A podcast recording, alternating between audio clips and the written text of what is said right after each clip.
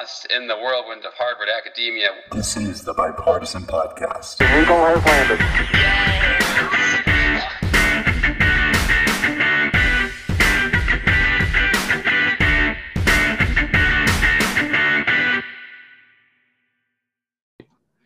Hello, and welcome to this new episode of the Bipartisan Podcast. I am your host, Tyler Swanson, I'm Luke Webster. I'm Nathan Duffloff. And it's just the three of us today, as our other hosts are a little occupied at the moment, but that's okay. We got some fun stuff we're going to talk about, starting with Biden's honeymoon phase in the polls, and then we're going to talk about the return of Parler. If you have not heard, yes, it is back. So let's start right off here with Biden's honeymoon phase. Polls have been conducted, and the results are in. A majority of Americans approve of the job Joe Biden is doing in office. The president has not yet been in office for a full month, yet he has maintained a steady approval rating of just over 54% nearly the entire time since his inauguration. This is in stark contrast to former President Donald Trump, whose approval ratings never broke 50% during his four years in office. So we do see a much more popular president right out of the gate. On the matter of coronavirus, citizens are even more supportive. A recent ABC Ipsos poll shows that 67% of Americans approve of the president's handling of the pandemic, with 86 or 96% of Democrats, 67% of independents, and 33% of Republicans supporting Biden's coronavirus plans. In terms of relief, however, uh, 49% of Americans want to pass COVID relief on the party line, with 40% wanting a smaller bipartisan bill and 10% wanting no bill at all. So, what I want to talk about here is kind of focus on Biden's approval rating. You know, he has really high numbers, but I want to talk about why we think he has these high numbers and whether or not they're going to stay. Also, whether or not the upcoming COVID relief bill is going to help or hurt the president, depending what happens. So, I want to hand it over to Luke first, and I'd like to hear your opinion on on Biden's numbers so far. I think that Biden's numbers are a great reflection of the way that a lot of people looked at him during the campaign. It's just kind of, it's just kind of the establishment guy that's just going to sit there and kind of do stuff. Um, I, uh, so I think I that's my major takeaway. I think from his high approval rating is that he. I think that they uh, they'll they appreciate the lack of tumultuousness. I don't know if that's a word, but the the well, I guess what I'm trying to say is I think that people are appreciating uh, uh, more steady, more calm, uh, more predictable administration versus uh, an administration that you know any day could be the last for anybody in the cabinet, or you know one tweet could radically change policy in on a uh, multitude of different fronts. So I think that um, his his numbers are a reflection of that, and not so much a reflection of the job he's doing, if that makes sense. I well, I think that does factor into people's uh, decision making. I don't think it's the driving factor. Is I guess what I'm trying to say. Yeah, I get what you're saying there. That makes a lot of sense. And uh, Nathan, you're our other Republican here. What is your thoughts on Biden's approval rating? Yeah, so um, you know, I think that uh, this is going to sound terrible, but I think you know, a cucumber can get a great approval rating after you know the whole fiasco Trump's been as far as a the media, you know, really, really not helping him out and him not helping himself out by talking. Um, by some of the more more controversial, but I think at the same time maybe warranted policies. And honestly, I think that you probably put it best on your Twitter. I don't know if everybody follows Tyler, Tyler on Twitter, but um, Tyler said, "Man, I haven't thought about Joe Biden in the last week. It's nice. Um, and I think that's really the feeling of a lot of a lot of um, not only folks on the left of the aisle, but also people who are independent. Like, oh, I don't have to worry about the president. He must be doing a good job. Um, but I think it's important for us to, you know, really scrutinize what he's doing. I think that, you know, some of the things he's doing are pretty harmful and they're going to have a longer term impact. And so, yes, I think compared to compared to Trump, I think that Biden's going to have a great approval rating for the next four years, um, regardless of what he does.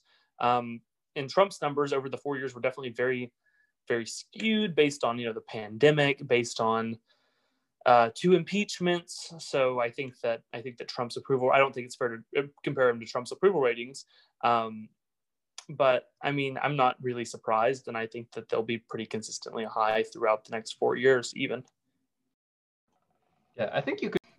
Um, So, yes, Nathan, I get what you're saying. I think um, you could probably compare Trump and Biden's uh, first month of their presidencies just because I think Trump started off on a relatively good foot. And what happened after that was just a lot of controversy. And we might still see that um, with the Biden administration, but you know, who's to say? Um, but that being said, uh, you summed it up pretty well when I, you know, put it on Twitter um, at tswan 2023 that uh, the job um, Joe Biden has been doing is, you know, good enough that I haven't thought about him over the past, you know, two or three weeks. And it's not really anything he's done, particularly in terms of policy. It's just that I haven't thought about the president because I don't need to. You know, there's not a lot of stuff, you know, going on the news about things that he said. He's not tweeting, you know, a bunch of odd things, you know, during the day. And, you know, I can just kind of go about my business. And I, I think that, yeah, Luke what you said. People are more relieved to be, um, you know, having no controversy in the daily news cycle um, than actually, you know, cons- or than actually, you know, loving his policy because, you know, um, I, I don't know if Biden would enjoy um, that much support from independents if they were strictly talking about, you know, issues of policy. Uh, that being said, you know, I think other than that, Biden's doing a, a good job in terms of, you know, the, the things that he's done uh, policy-wise. A few more executive orders than I would like. I'd like to see some legislative action, but that's really hard to do with a 50-50 Congress. Um, and whether or not these numbers will stay, I think really depends on the handling of the rest of the pandemic. Of course, we've seen really good vaccine distribution over the past month or so, and I think it's only going to get better. I think once people are able to go outside more, and they're they're going to you know um, subconsciously associate that with the Biden administration, they're going to think that you know Biden was at least semi-responsible for it and give him credit for it that way. And uh, depending on what happens with this COVID relief bill, if it puts money in people's pockets and if it you know gets people back to work and does those kinds of things, I think you'll definitely see a bump in his approval ratings that way. So I could see that um, Biden will have pretty good poll numbers at least through the end of 2021, barring any unforeseen controversy. Um, and whether or not that will, you know, continue to the midterms and beyond, you know, we'll see at the end of the year and reassess. But for now, I think he's done, you know, a, a decent job of being um, a pretty generic American president. I don't know. Do you guys agree with me on that one? Yeah, definitely. I, uh, I, I, I I, definitely agree. I you know I don't have a hard time agreeing with any of that. Honestly, I I. I don't know, Nathan. What do you got? I don't know. I mean, obviously, I'm not a very big Biden fan. You know, trying to wreck my state's economy and uh, really, you know, using the uh, bully pulpit to push some of the more failed Obama ideas that we've seen. But I mean, yeah, if if if Obama is your baseline, successful Democrat president, then absolutely he's been doing a great job. Yeah. Okay. So um, we'll continue to monitor, you know, how Biden does in terms of poll ratings, and you know, if there's any big spikes or big things going on, we'll talk about it. Um, but I do want to move on to our next topic about the return of Parler and what that could mean for you know our social media and our political climate. Right after a word from our sponsor. This episode is brought to you by the newest poetry novella from author and bipartisan Post contributor G. McCormick. This is a love story. In This is a Love Story, readers explore and connect with the bonds of family and religion, as well as the intimacy that comes with a close romantic relationship, all written in beautiful prose. This is a Love Story can be purchased on lulu.com for $11, and a link to purchase is included in the show notes.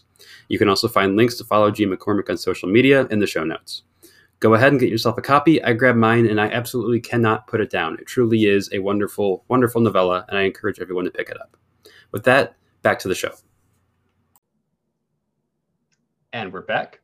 So, Parler, the social media app favored by right wing activists, pundits, and yes, some extremists, is back online today after being virtually shut down since early January after the uh, Capitol Hill insurrection.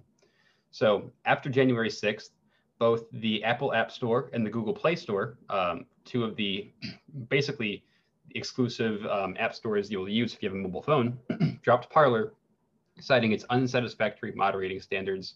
And then shortly after, Amazon dropped Parler from its web hosting platform, which essentially took Parler offline. Now, Parler is back with a new CEO and a new web hosting platform, but it is still not available for download in the two most popular app stores. So if you're an existing user, you're able to go online and get back into your account. But if you're you know, looking to join this platform, it's going to be a little bit hard for you to do right now.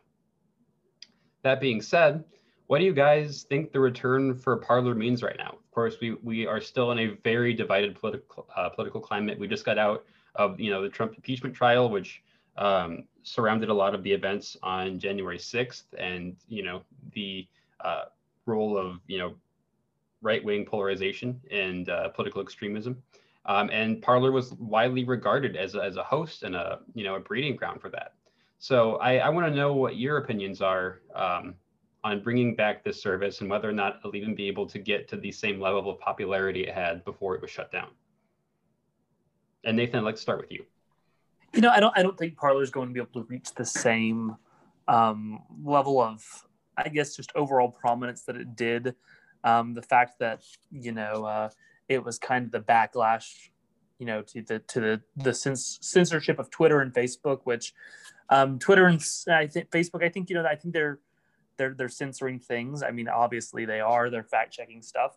But I think at this point, if you're still on Twitter or Facebook, you, you've accepted that, and you've accepted that that's part of the uh, part of your terms and agreement. And that's part of the culture. Um, I never think I never thought Parler would end up being you know a mainstream solution, um, and I don't that you'll see something like Donald Trump pop on there and they'll gain a whole lot more popularity. But I mean, other than that, I don't I don't see you know Parler really shaping that landscape. A lot of a lot of the complaints against Parler were um, some of the non-regulation of the QAnon group. Um, QAnon's really died down since President Trump is out of office. Thank goodness. Um, they're they're kind of crazy, um, but I'm I mean I'm, I'm genuinely uh, you know glad to see that you know if there if there's a platform for free speech that you know is not openly promoting violence and not openly promoting you know those those kinds of bad things are being used to uh, you know uh, do bad things. I mean, I think I think it's I think it's important to realize that you know a lot of like the, the Capitol riots it was coordinated on Facebook,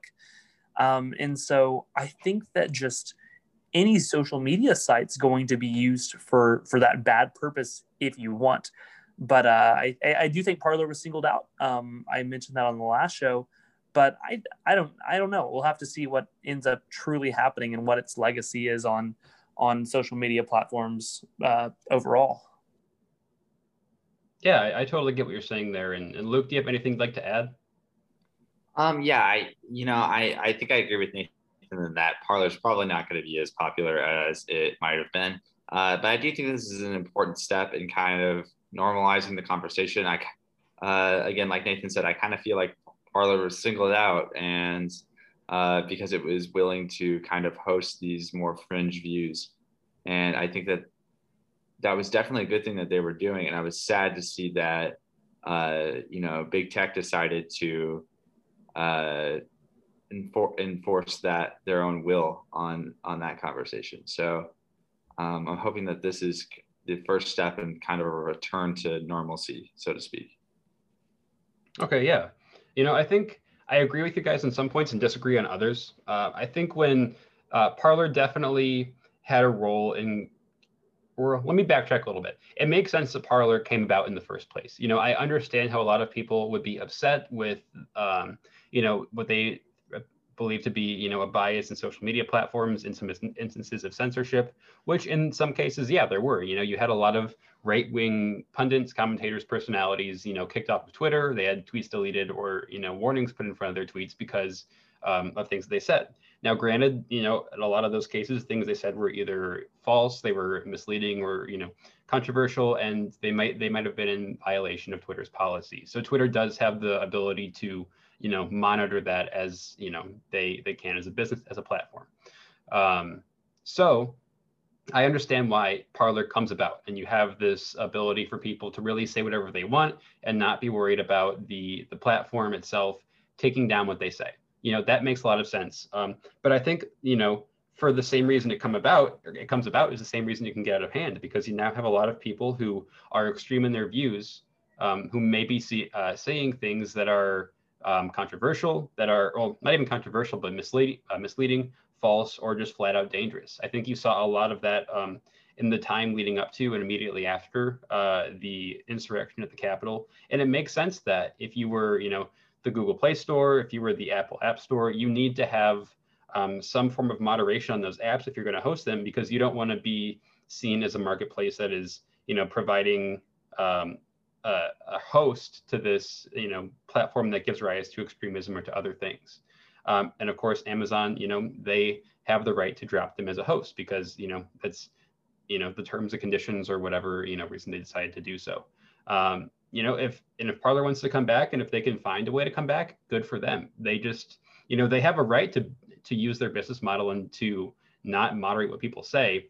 They just need to be aware that there will be consequences from the other platforms they use to, to host their service. So I don't know. I think it's a good thing that Parler faced consequences in the first place. Um, well, when it comes back, I don't think it'll be as big as it was um, in the first place because I think there's just not as much outcry as there has been. Um, but I'm interested to see what goes forward, and uh, I hope you know the people there. I hope Parler does at least some job of keeping you know potentially um, very dangerous things off its platform. But we'll see.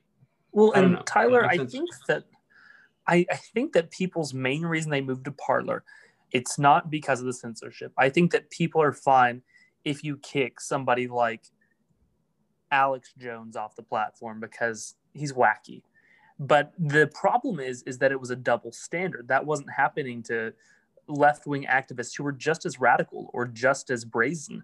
And so that was what, what Parler said. Parler said, hey, they're they're kicking you off for saying that. We'll have you and we won't kick off the other guy either. And so I think that that same feeling of wanting to be a part of the counterculture and wanting to be a part of, you know, the free speech for everybody, regardless if you want to say stupid stuff.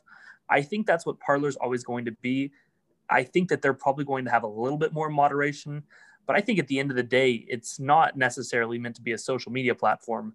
I, I think it's it's more of the idea, which sounds really dumb, but I that that's the way I've always viewed it, and that's that's my that's my counter take to you.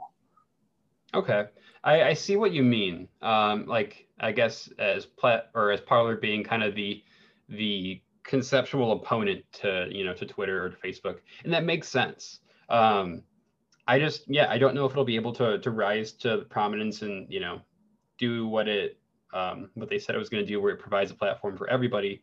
Just because I think it's already been labeled as a platform almost exclusively for you know the right wing, um, and you know that's not exactly completely their fault. Um, it's just that you know right wing people went to the platform, and now it's kind of become more of an echo chamber because you know you're not going to have AOC going on Parler and you know talking her truth, or you're probably not going to see, you know, any more extreme people on the left go on there and, you know, try to, you know, build an audience because there's simply not going to be one. You know, their their audience is going to be, you know, on Twitter or Facebook where they have been all along and where they um, haven't been, you know, kicked off. Which, you know, you make a good point there in that there was some bias. Um, I, I've seen a lot of, you know, a lot of weird posts, a lot of questionable things from people on the left, and you know, they stay up while people on the right do get kicked off. And I think, yeah, that we definitely need to hold tech companies up to a higher standard in that regard. Um, in that regard, and you know, I'm not sure the best way to do it. I don't think repealing Section 230 is the best way to do it. I, I think that can lead to a lot of other problems.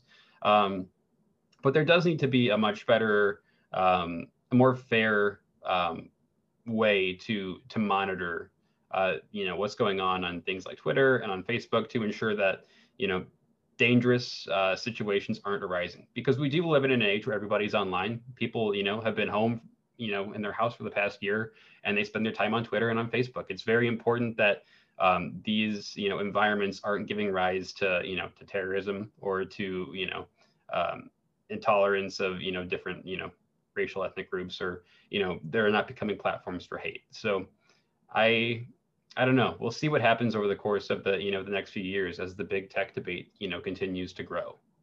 But any other final thoughts on this before we wrap up?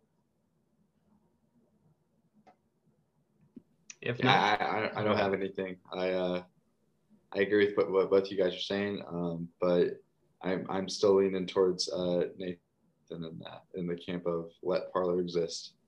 Oh yeah, I think I think you can let it exist. I just you know I'm glad that it was held accountable for um, for you know not having that great moderation platform. And I, I, think you know that it's within the right of you know Apple and Google and Amazon to to not host them if you know they are in violation of terms. Um, but yeah, I'm glad we had the discussion and you know both uh, Biden's poll numbers and uh, the Parler situation are things that we're, we're going to follow going forward. Um, past this episode, uh, for those of you listening who enjoyed the Bipartisan Post and the Bipartisan Podcast, be sure to go to bipartisanpost.com. We have a few new articles up on the site. One of them um, is a little dated now, but it is uh, talking about the Trump impeachment trial. There is one talking about the Senate filibuster and one talking about the role of the coronavirus pandemic um, in homeschooling uh, over in the UK. So a lot of interesting things, um, and they're you know really great articles. I recommend checking them out.